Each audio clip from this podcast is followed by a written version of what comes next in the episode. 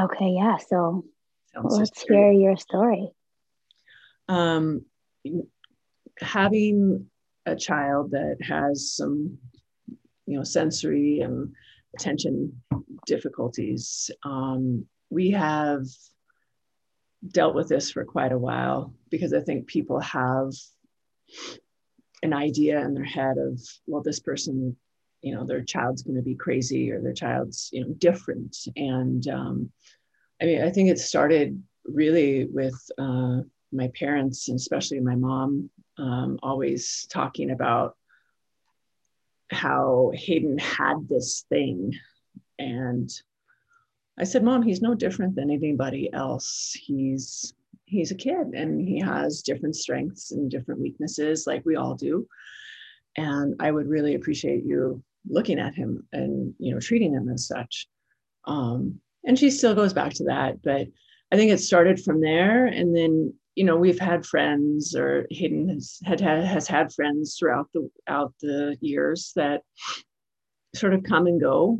And some go because they don't feel comfortable with energy, or with, I wouldn't even call it a difference. It's just a different point of view, a different way of looking at things. And, we have always been very inclusive of any group of people. We've watched many documentaries. I'm trying to think of the one was Raising Phoenix. Phoenix, yeah. And my kids, they just thought that was incredible, to see these people with physical differences, and to hear their stories, and to so awe-inspiring, and to carry that through the Paralympics, and to really cheer for these people and to support them, and to realize that they're no different than us. And I think that has been how we have looked at things from the beginning. We've never treated anyone differently. Like, we are always, it's always just, we've invited people to birthday parties that I know do not get invited to other birthday parties because my daughter wants them there. And I'm fine with that.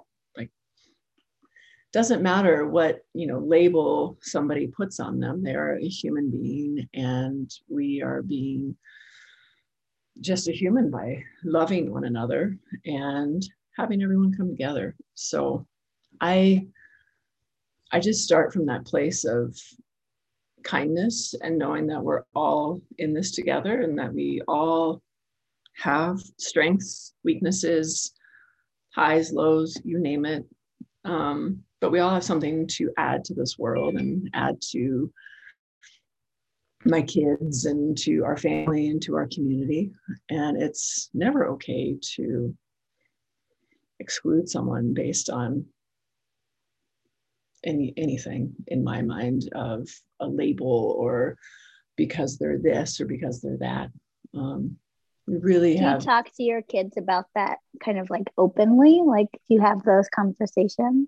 Yes, we do, because it's, we had a little boy down the street. He's adopted, and he is Black, living with white parents. And so my kids have questions about that, and they, we talk about adoption. We talk about why it might be harder for Elliot, being Black than Caucasian, like we are, in having Caucasian parents, and what the questions that brings up. And but we talk about, if we see people of difference with different disabilities or things. Even I think we were at Disneyland, and there was a kid in a wheelchair, and our kids were like, well, looks like he's having fun, but why is he in the wheelchair? And we talk about what happens. Sometimes people are born with differences and different struggles. But it's never, we never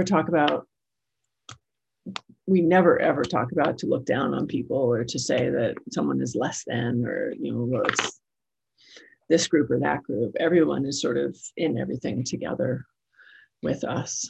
So yeah. I don't. Thank you. Yeah. Is there anything you would like to add?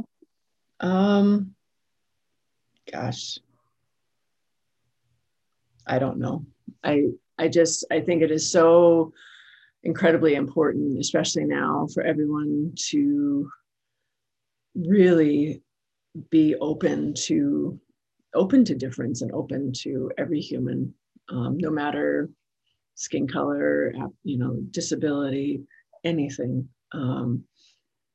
Because we really need to love one another, to come together and to make this world a better place and to help each other. So anyways. Yeah. Thank you. Yeah. That was awesome. Thanks.